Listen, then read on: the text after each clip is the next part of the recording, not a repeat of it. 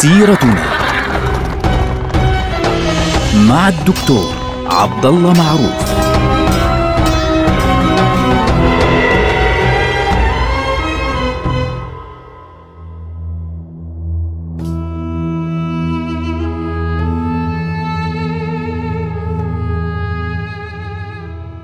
السلام عليكم ورحمة الله وبركاته. سيرتنا سيرة هذه الأمة العظيمة ونحن الآن في عهد يعني عظيم وصعب في نفس الوقت اللي هو الفترة التي كانت بعد السلطان الناصر صلاح الدين كان وفاة السلطان الناصر صلاح الدين كانت مؤلمة جدا للأمة كلها. السلطان الناصر صلاح الدين رحمه الله توفي في عام 589 للهجرة يعني بعد ست سنوات من تحرير بيت المقدس سنة 583 والموافق ل 1193 تقريبا للميلاد.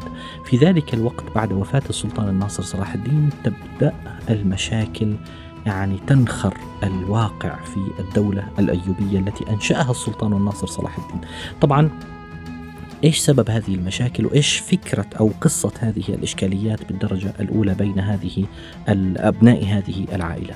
إخواننا قبل وفاة السلطان الناصر صلاح الدين خاف من أن يختلف أبناؤه وإخوته ويعني العائلة بشكل عام على الدولة المترامية الأطراف مصر والشام وبيت المقدس وهذه المناطق كاملة وامتد سلطانهم حتى الحجاز فعليا آه، واليمن هذه البقعة الكبيرة حتى لا يبدأ الأبناء والإخوة بالقتال مع بعضهم البعض كان اجتهاد السلطان الناصر صلاح الدين هو أن يوزع المناطق بينهم ويجعل مقدما عليهم ابن الملك الأفضل علي. فيعني قسم قال أنت يا فلان هنا أنت يا فلان تحكم هذه وأنت يا فلان تحكم هذه وأنت ملك هذه وأنت ملك تلك. والمقدم عليكم إذا اجتمعتم هو الأفضل علي ابن السلطان الناصر صلاح الدين. طبعا هذا الكلام وإن كان قصد صلاح الدين فيه طيبا لكن عموما لا ننسى إخواننا أنه كل الشغل اللي اشتغلته الأمة من أيام مودود يعني من أيام مودود الذي بدأ مقاومة الاحتلال الصليبي. حتى وفاة السلطان ناصر صلاح الدين كانت كل القصة عبارة عن محاولة توحيد للأمة التي كانت مفترقة في ذلك الوقت. صح ولا غلطان؟ فبالتالي أن يعود السلطان الناصر ويقسم أبناء البيت الأيوبي ويقسم الأراضي عليهم. هذا الكلام كان وصفة ممتازة لإيه؟ للخلاف والصراعات حقيقة. كانت البداية من أولاد السلطان آه، صلاح الدين. يعني الأفضل علي. والعزيز عثمان صارت بينهم مشاكل على المناطق التي تقع تحت حكم كل منهما. في المقابل أخو صلاح الدين اللي هو أبو بكر ابن أيوب كان يلقب بالملك العادل أبو بكر ابن أيوب. أخوه كان يعني في منطقة مش معجب فعليا بالمنطقة اللي طلعت له. كان يرى أنه والله غيره أخذ مناطق أفضل وأغنى وأعظم. فبدأ آه، أبو بكر ابن أيوب يعني يستغل الخلافات بين الأفضل علي والعزيز عثمان واللي ما عندهم مش خبرة سياسية بالفعل حقيقة فبدأ يسيطر من خلالهما من خلال تغذية الخلاف بينهما وبين قوسين يتوسط بينهم يعني كأنه هو لأنه عمهم فبيتوسط بينهم وفي نفس الوقت يغذي الخلاف بينهم من طرف خفي فبدأ يسيطر على الأوضاع في جزيرة الفرات اللي هي المنطقة اللي اليوم الرقة وحولها وما حولها ومناطق الشام حتى مناطق مصر بالفعل. فهو بدأ يسيطر من هنا ومن هناك بإيقاع المشاكل بين أبناء صلاح الدين حتى تمكن من السيطرة بالفعل على كل هذه البقاع. وبعد وفاته في سنة 615 1218 للميلاد اللي هي 615 الهجرة يعني بدأت نفس المشكلة التي كان يثيرها فعليا بين أبناء صلاح الدين بدأت تظهر في أبنائه هو لأنه هو خلص أصبح يعني المسؤول فعليا عن كل هذه البلاد يعني أزاح أبناء صلاح الدين شوي شوي وقضم منهم هذه الأراضي وضمها كلها إلى حكمه وتولى الحكم بالفعل الملك العادل أبو بكر بن أيوب. طبعا الملك العادل هو لقبه فعليا. فالعادل أبو بكر بعد وفاته آه، نفس القضية اللي صارت بعد صلاح الدين صارت في أبنائه هو. توزع بين أبنائه الأراضي كان منهم الملك المعظم عيسى اللي كان مسؤول عن مدينة القدس ومنطقة جنوب الشام والأشرف موسى في منطقة شمال الشام وفي مصر كان الكامل محمد. هذه الأسماء الثلاثة هي التي كانت يعني تتصارع فعليا ثم بعد ذلك أبنائهم طبعا غير أبناء عمومتهم اللي كانوا أيضا موجود واحد هون وواحد هناك واحد بيختلف مع الثاني واحد بيتناقش مع الثاني واحد بيتكاتر مع الثاني. وبدأ الخلاف الشديد فعليا بينهم بعد وفاة العادل أبو بكر ابن أيوب. فعند تقسيم الدولة دائما يا إخواننا نفهم هذه النقطة جيدا. أي دولة متحدة إذا تم تقسيمها فالتقسيم بأي شكل من الأشكال هو وصفة للضعف ووصفة للهبوط والسقوط. بالفعل.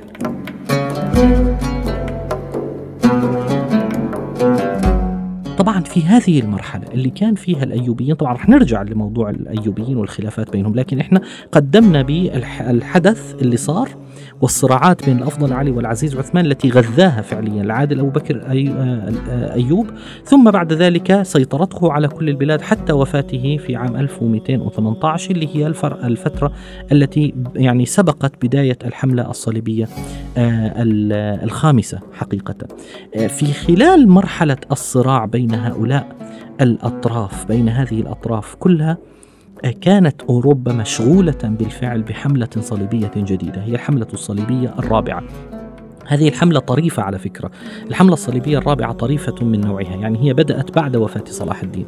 آه، يعني ذكرنا سابقا أن صلاح الدين توفي في 1193 للميلاد وهذه الحملة بدأت بعد وفاته تقريبا بثمان سنوات يعني 1201 بدأت هذه الحملة وكانت مدتها ثلاث سنوات. كان هدفها الأساسي دخول مدينة القدس واحتلالها وإعادتها بين قوسين إلى الحكم الأوروبي الفرنجي.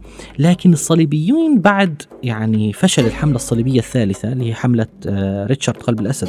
لم يستطع ريتشارد قلب الأسد الحصول على أي شيء. بعد ريتشارد قلب الأسد حقيقة بدأ انتباه أوروبا يلتفت حقيقة إلى وين؟ إلى مصر. صاروا يتوقعون أنه إذا بدنا ناخذ الشام بدنا ناخذ آه، القدس يجب أن نذهب أولا إلى مصر. لذلك بنلاحظ أنه الحملة الرابعة كانت موجهة ابتداء إلى مصر. يعني كانوا بدهم يروحوا على آه، القدس لكن عن طريق مصر ابتداء لكنها كما قلت هي طريفة لأن انه بيقولوا عنها في الأدبيات في أدبيات الطرائف التاريخية بيقولوا الحملة التي أخطأت الطريق اللي هي غلطت في الطريق وراحت على مكان ثاني. آه، الحملة الخامسة أيضا كانت باتجاه مصر، الحملة السادسة كانت باتجاه مصر ثم وصلت إلى القدس، الحملة السابعة كانت باتجاه مصر لكن الحملة الثامنة فقط كانت باتجاه شمال إفريقيا تحديدا إلى تونس، فالحملة الرابعة كانت احتلال القدس هو الهدف الأساسي المعلن منها ولكن عن طريق غزو مصر. الآن القضية وين صارت؟ إنه بدأت الحملة هذه تتجهز، أوروبا بعد أن فشلت الحملة الصليبية الثالثة ولم تتمكن من أخذ مدينة القدس فقط يعني نجحت في مسألة واحدة اللي هي أخذ بعض الأراضي شريط ساحلي من طرابلس شمالا حتى يافا صار هذا الشريط الساحلي أعيد إلى الاحتلال الصليبي بينما يعني سابقا بعد معركة حطين يعني لم يعد لهم إلا صور وطرابلس فقط من طرابلس إلى صور لكن الآن امتدوا أخذوا عكا وحيفا وحتى يافا وقيساريا حتى يافا. فالمبدأ بعد تلك الحملة لم يكن الأوروبيون متحمسين لحملة رابعة. ف والدولة الأيوبية كانت بالرغم من الخلافات التي بدأت تظهر على السطح بعد وفاة صلاح الدين كانت قد يعني خلص فرضت النفوذ في كل مكان وأصبحت قوة يعني لم يبقى فعليا للصليبيين منها إلا بضعة مدن متفرقة تابعة لمملكة بيت المقدس اللاتينية التي مقرها أصلا ليس القدس يعني كان مقرها في قبرص. وبعضهم يعني نقل المقر لاحقا إلى عكا ثم بعد ذلك نقلت مرة أخرى إلى خارج هذه البقاع إلى قبرص. البابا إنوسنتيوس الثالث في عام 1202 آه، أعلن أنها أن أوروبا يجب أن تتحضر لحملة صليبية رابعة. وكانت هذه الفكرة أنه تتحرك باتجاه مصر وتنزل مباشرة من هناك باتجاه آه باتجاه الشام إلى القدس تحديدا. وفعلا بدأ التحضير للهجوم على مصر من هناك. وكان المركز الأساسي يعني البابا إنوسنتيوس آه الثالث آه، جهز الحملة على أساس أن تنطلق من وين؟ من البندقية اللي هو الميناء الأهم في شمال إيطاليا في ذلك الوقت. طبعا البندقية في ذلك الوقت كانت مثل يعني ممكن نسميها إحنا دولة مستقلة يعني لكنها تتبع البابا مش مثل اليوم طبعا. فالبندقية كان عند يعني عند سكانها في عندهم إشكالية في هذه الحملة لأنه عندهم تجارة رائجة وواضحة مع مصر. يعني كانت المنطقة يعني هي منطلق لهذه الحملة لكن يعني لم تعجبهم هذه الفكرة لأنه لهم علاقات تجارية قوية جدا مع مصر. فالتجار في البندقية يعني بدأوا يعني يحاولون حرف هذه الحملة عن هدفها عن مصر حتى يضمنوا مصالحهم الشخصية. فصاروا يتفقون مع الصليبيين مع القادة باعتبار أنه والله سننقل فرسانكم سننقل خيولكم سننقل الأغذية بنجهز لكم إياها ولكن عليكم أن تدفعوا لنا مبلغا كبيرا جدا من الذهب. يعني قدره البعض بخمسة وثمانين ألف مارك. مارك مثل الدينار الذهبي في ذلك الوقت وبتدفعوها على أربع أقساط. آه وفي الشهر أربع ألف, ألف ومئتين واثنين يجب أن يعني تسلمون المبلغ الأخير. طبعا البابا آه، جهز جهز هذه الحملة واتفق بالفعل يعني وافق على هذه الشروط لأنه لازم مباركة البابا. ف دوق البندقية في ذلك الوقت اسمه إنريكو آه، داندولو. هو جهز المعاهدة هذه بنفسه ورتبها بحيث يتحكم بالقوات الصليبية. لأنه كان متوقع أن الصليبيين لن يتمكنوا من جمع الأموال الكافية. وفعلا وقعوا في مشكلة الدين للتجار البندقية وللدوق إنريكو داندولو. فهذا الدوق بعد أن تجمعت الفصائل من الصليبيين من فرنسا من ألمانيا من إيطاليا ولم يتمكنوا من تسديد الديون يعني آه اتفق الدوق إنريكو وهو والتجار تجار البندقية مع القائد الأعلى لهذه الحملة اللي هو آه بونيفاس دي مونفيرات هذا الشخص سيكون القائد الأعلى لهذه الحملة آه، اتفقوا معه على أنه يحولوا الهجوم من مصر باتجاه وين؟ باتجاه القسطنطينية ابتداء يعني بعد دخول المجر إنه باتجاه أوروبا الشرقية. على أساس إيه؟ على أساس إنه سنتحرك باتجاه المجر ثم بعد ذلك يعني سنتحرك باتجاه القسطنطينية نأخذ الأموال التي فيها نعيدهم إلى الدين الحقيقي ثم بعد ذلك لأنهم أرثوذكس بينما هذول يعني كاثوليك. فعند ذلك سندخل في هذه البقعة. وفعلا تحركوا آه، في يعني شهر عشرة كان في بداية التحرك أبحروا باتجاه آه، المجر. يعني أبحروا باتجاه المجر بدلا من أن يبحروا باتجاه مصر واحتلوا مدينة آه، زدار المجرية. وأصبحت هذه المدينة جزءا من حكم مدينة البندقية.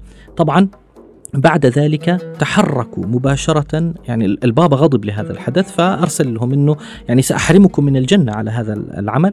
فيعني مباشرة أرسلوا له رسالة يقولون له لا يا يعني يا سيادة البابا نحن سنذهب إلى القسطنطينية نعيد هؤلاء الأرثوذكس يعني سواء من المجر ولا من القسطنطينية نعيدهم إلى الدين المسيحي ونوحد الكنيسة الواحدة ثم بعد ذلك نأخذ الأموال منهم ونتحرك باتجاه بلاد المشرق. وفعلا وافق البابا على ذلك. ذلك فتحرك الصليبيون باتجاه القسطنطينية. يعني راحوا حاصروا القسطنطينية بدل ما يروحوا على القدس. عشان هيك بيقولوا عنها أنه الحملة التي أضلت طريقها.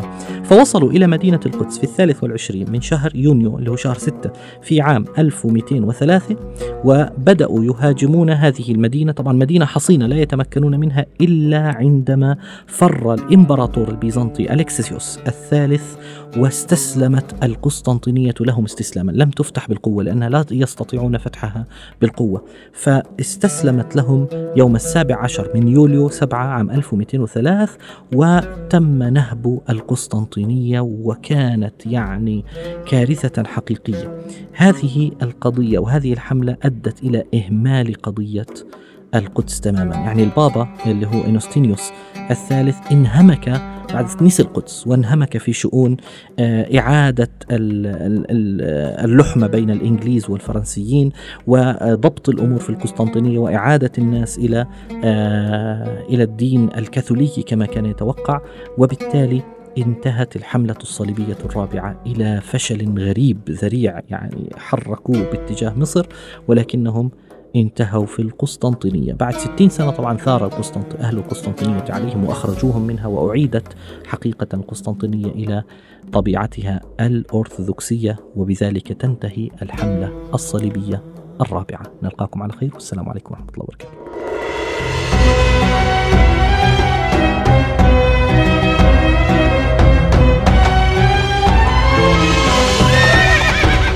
سيرتنا. مع الدكتور عبد الله معروف.